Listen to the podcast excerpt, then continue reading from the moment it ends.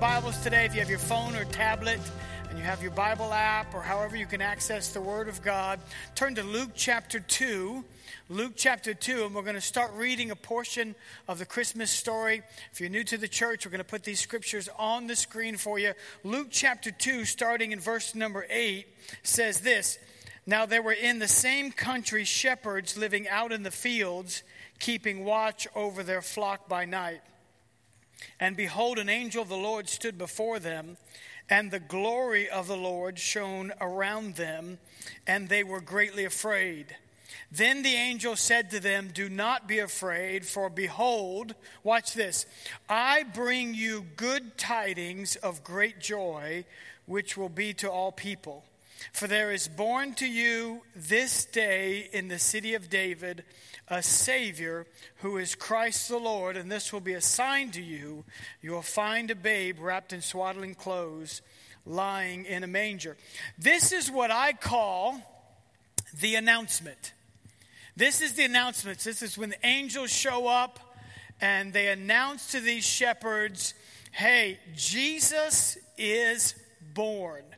Now, theologians can debate why the angels went to shepherds, what was significant about the shepherds. Of course, we know that throughout the Bible, shepherds play an important role in many aspects of society. And, really, the, shepherd and the, heart of a shepherd you see throughout the Word of God. In fact, the Word of God actually says, Psalms 23, what? The Lord is my shepherd. So God Himself represents him, Himself as a shepherd shepherd. But I like to think that it wasn't just about the theological debate that we could have over why angels showed up to a shepherd. Maybe angels just showed up because God got so excited about what was taking place on earth that he actually said to his angel, Hey, listen, I can't take it anymore. Just go. Just find somebody to tell. I mean, the announcement was so big that you just wanted to tell somebody. Amen. Sometimes we get announcements that are so important, they're so valuable, they're so vital, we just want to tell everybody. Now, I know in this day and age and, and the social media that we live in, there are some people that put stuff out there that really, it just should not be out there. We really don't care what you cooked for dinner, and we don't care that you made it look beautiful. You know, let's save that post for something a little more vital, right? Like, like when you're announcing, hey, I'm pregnant. Woo, that's now that's exciting right? Got engaged. Whoo, that's exciting. Gender reveal. God, that's exciting. What you had for dinner? Yeah, not so much. Not so much. But I think this announcement, which is the greatest announcement in the history of announcements, I think God got so excited, he just wanted to show up and say, Hey, Jesus is here. Listen, and the angel started with these words I've got good tidings of great joy. I've got good news. And with that good news comes great joy. Now, we are in the Christmas season, and there is most likely three types of people here today. You have your people, they are like Buddy the Elf, man. They're into this thing. Man, they have been waiting for Christmas music to come on. They listen to Christmas music in July. You know, those people, right? I went to a house last week, and let me tell you, they decorate for Christmas. I won't say who they are because they're here. But anyway, I was, I mean, they decorate for Christmas. They take the paintings off the wall and they put up new Christmas paintings. I'm talking about up high on a ladder. Let's take that painting down. We're going to put up the Christmas painting. They empty the whole house and everything gets rearranged. It's all Christmas. You know, those people, all right? God bless them. God bless them. We love them. It's not me. But you know what? Praise God. So then there's those that are just like, we like Christmas.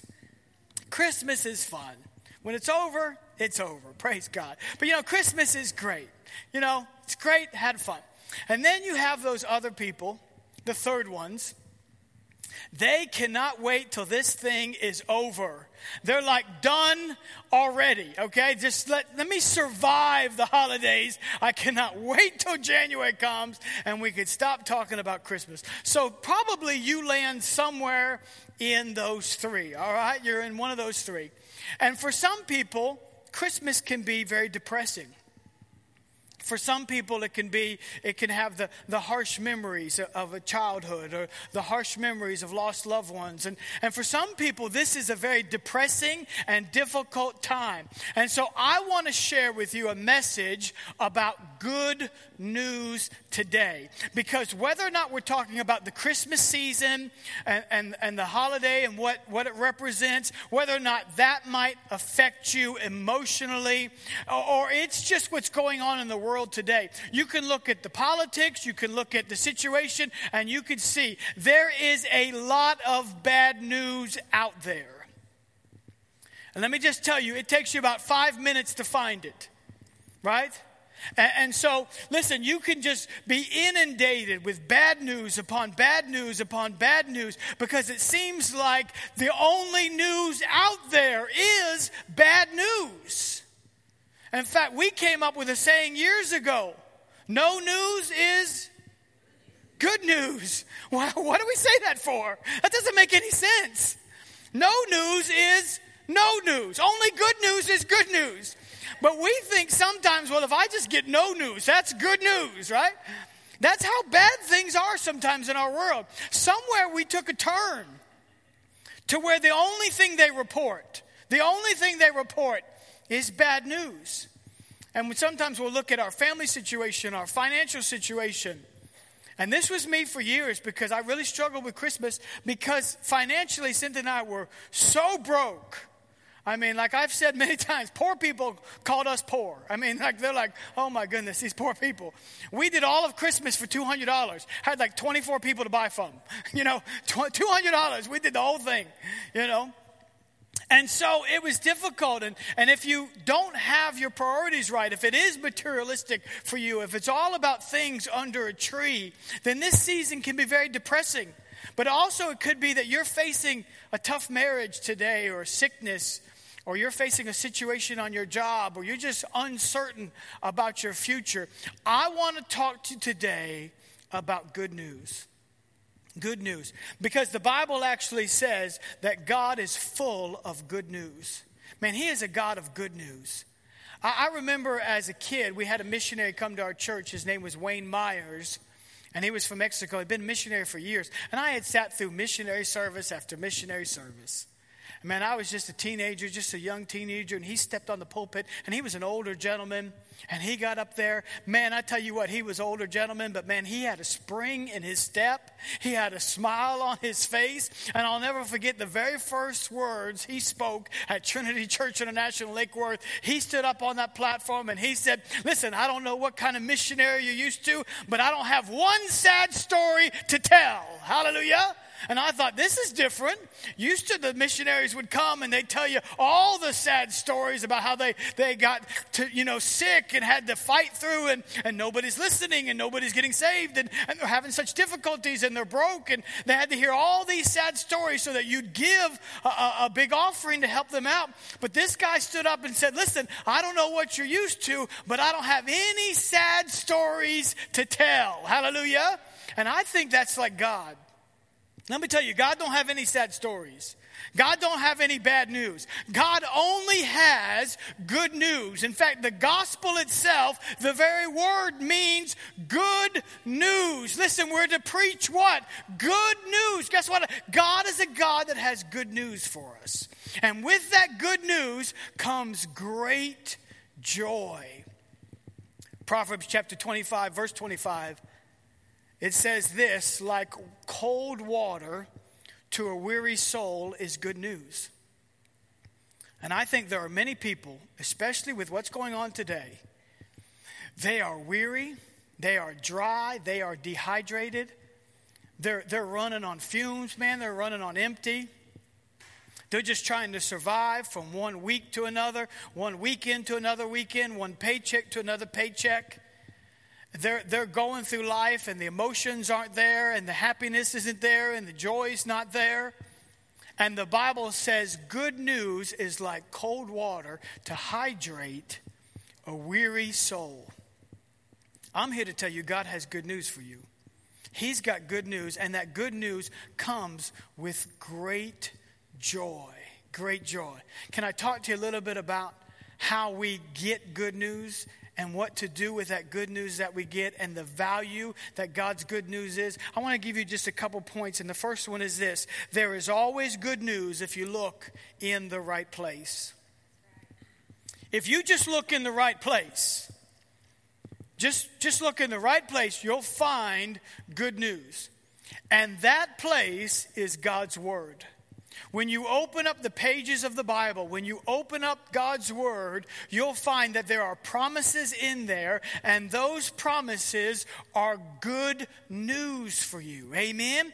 God is a God who is full of good news. Listen, He doesn't have any bad promises, He's only got good promises for you. Amen? Listen, you say, well, well, what about this, this, and this? And, and, and he requires holiness. Absolutely, he does. Well, what, there's, a, there's a hell out there. Absolutely, there's a hell. But the good news is you don't have to go there. Amen. The good news is holiness brings happiness. The good news is that he heals bodies, that he sets captives free, that he forgives sin. Amen. That's all good news. It's all good news. And if you look in the right place, you'll find it. But let me tell you, if you've got your mind focused on what the world is saying, and if you spend your time watching Fox News and CNN and MSNBC, and I don't care if it leans the way you lean, let me tell you, it is full of bad news. You understand? Because that's all they report. They might have 15 stories of bad news and maybe one full of good news, right? just to try to check a little box, say, well, we did report on some good news, but the truth is, is that really it's all full of bad news. Man, I used to watch it all the time. I used to be a news buff. About 10, 12 years ago, I gave it up. I said, you know what? If it's important enough, it'll find me, right? I mean, if it's big enough, guess what? The news will find me. I don't have to go looking for it. So I just turned off the news. Now, I'm not saying, listen to me, I'm not saying you, you put your head in your sand and you you are unaware of what's, what's going on. No, no, no. We need to be aware of what's going on. We need to, to be informed. There's nothing wrong with that. What I'm saying is this the primary voice that you should be listening to is not the talking heads out there that are giving some fake, false report that are, that are, that are slanted, that are opinionated. The primary voice in your life should be God's voice. You should be spending more time in the pages of this book than you are trying to figure out the slant and the way things are going on in the news media. Let me tell you, I want to encourage you to shut it off from time to time. Amen Get off of social media, get off of the news, open your Bible, put on some worship, listen to a godly podcast, and find some good news to encourage your soul. Somebody say amen. amen. Hallelujah. Good news. Man, I got to shut it off. I, I, I, watch it every now and then. I, I pay attention to it every now and then. I catch a headline here or there. But the truth is, I spend the majority of my time just listening to preaching and, and listening to worship and driving around, just, just wanting to be filled that way. Hallelujah. And if it's big enough, it'll find me. And guess what? Even when it does find me, I go, you know what? My God's bigger than that. That might be negative. That might be, that might be something going on in the world today. It's, it's, it's really happened. Listen, there really is a war on Christianity. There really is a culture in decline. That is real. That's really happening. I'm not saying that we don't do anything about it. What I'm saying is this let's not put our focus on that. Let's put our focus on the fact that God has overcome. Let's put our focus on the fact that even though there's moral decay, even though there's a war on Christianity, greater is He that's in me than He that's in the world. Listen, I've got good news that God is for us. And if God be for us, what? Who can be against us? Hallelujah. There's good news out there. Really good news. You know, the Bible says this in Philippians chapter 4, verse number 8. It says, Finally, brethren, whatever things are true, whatever things are noble, whatever things are just, whatever things are pure, whatever things are lovely, whatever things are of a good report If there's any virtue, if there's any anything praiseworthy, meditate on these things. One translation will say, dwell on these things. Another translation may say, think on these things. But if you go and you study that word meditate, here's what it actually means it means all those things listed above the things that are true, the things that are noble, the things that are of a good report. That literally means good news. You take all of those things, and the word meditate actually means to put them in your account. So you take all of these things, all the good things, and you go, those are in my account. In other words, they belong to me. I have access to them. When I begin to really understand what this verse means, that means that I walk around going, I can think on those things that are truth because truth belongs to me. I can think on the things that are pure because purity belongs to me. Everything that, that is here that God says to meditate on, I have those things. I'm not just thinking about them every now and then. They're not off pie in the sky somewhere. I have those things. Those things are mine. They're in my account. So that's why we can meditate on them because they're mine. Amen. So, God, listen, He wants you to focus on the right thing. Turn off the bad news, the negativity, right? And turn on some good news. Hallelujah. And just fill yourself up with that and let cold water come to a weary soul. The second thing you need to know is this the good news is so good, the bad news doesn't matter. I said, the good news is so good that the bad news doesn't matter. Now, my friend Greg Fritz, who's been here many times, he actually wrote a book with this title. And I remember when he said it, he called me up one day and said, Brian, I'm writing a book, and, and here's the title The Good News is So Good, the Bad News Doesn't Matter. I kind of had to take like a little time out and go, huh, does that really, is that really true even? And even when he said it here from the pulpit one time, he said uh, he's writing this book, and, and I went, Well, I don't know about that. I mean, bad news matters. I mean, it matters, right? I don't want to say that God's uncaring, that He doesn't pay attention to what's going on in our world, that, that if we're sick, hey, that matters. And, but what He's saying is this He's actually saying that the good news is so good that whatever the bad news is, the good news overcomes the bad news. Let me give you this example. If you're here today and you got a letter from the IRS. How many of you know you open those immediately, right? You don't you don't put those away anywhere. You get those IRS letters and they go they go they open immediately. You get a letter from the IRS. This happened to somebody I know, and uh, and they say there's been some errors, accounting errors, over the last 10 years, your finances, and you haven't paid your taxes correctly, or you've done some things incorrectly on, uh, on some accounting reports, you now owe $100,000 to the IRS, and we're going to start assessing a penalty and a fine and interest and all this compounding. And so, how many of you know that's really bad news?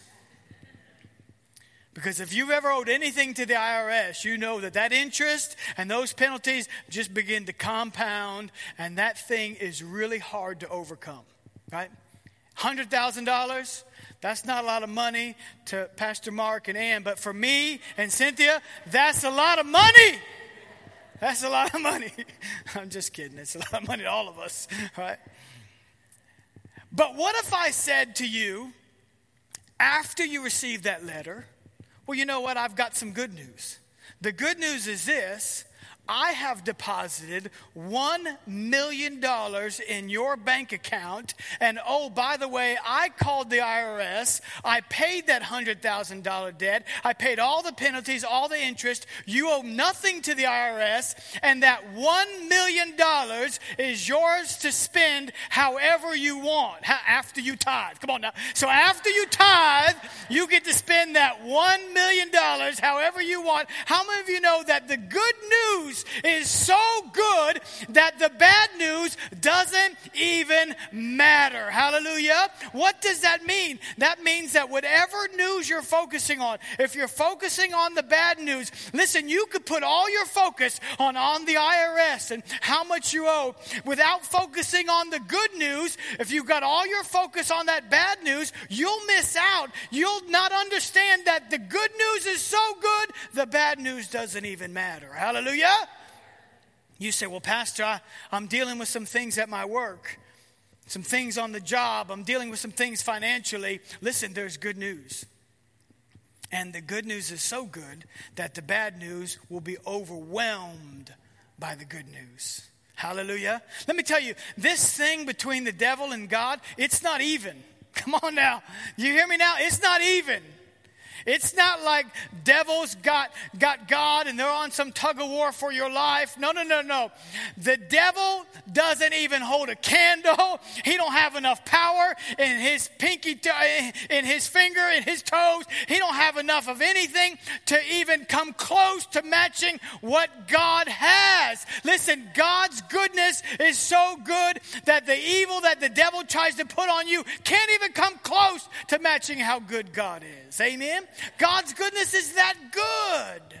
It is that good. So you need to just focus on how good God is. I've said many times, for years we've been saying this at our church. The best is still yet to come. Hallelujah. If you're still breathing, God's not done with you. Hallelujah. Some of you need to hold on to that one. Amen. Because you're still breathing, God is not done with you yet. Amen. That means tomorrow couldn't look better than yesterday. Hallelujah. And we don't have to think about the good old days because some of them weren't so good. Amen. Some of them weren't so good. But guess what? I can look forward to tomorrow. Why? Because there's good news. The best is still yet to come. Amen. The good news is, is that, that we are overcomers. Jesus said in John chapter 16, what's this? He said this. He said, In this world, you're going to have trials and you're going to have troubles. You're going to have tribulations. You're going to have it. But, what did he say? Be of good cheer. Why? I have overcome the world. In other words, he's saying, hey, in this world, you're going to have some bad news. How many of you ever got bad news? We've gotten bad news. I understand that. We got some really bad news sometimes. Really bad news. I got one of those IRS letters. All right? I know what I'm talking about. Years ago, we got one of those. But let me tell you, Jesus said, You're going to have bad news, but be of good cheer. He said, I've overcome the bad news. I've overcome it. Now, if He's overcome it, we have to understand that we have overcome it. We've overcome it. Romans chapter 8 says this What shall we say then? Yet in all these things, we are what? We are more than conquerors. How? Through Christ Jesus. My pastor used to say it like this growing up. He would say, when he got paid, he was a conqueror. Held that paycheck in his hand, he was a conqueror. He said, when he went home and handed it to his wife, she was more than a conqueror. Hallelujah. Listen, that's how the promises of God are. We didn't earn them. We didn't have to work for them. We don't deserve them. But guess what? God overcame. Jesus went to hell. He got the keys. And guess what? He secured our forgiveness, our healing, our deliverance, our joy, our peace. Amen. And guess what? He's given all of that to us. He conquered, and we are more than conquerors through Christ Jesus. Somebody say hallelujah. Amen. That means that it's good news. It's good news. It's good news. Back in the summer, I talked to you about having a life verse.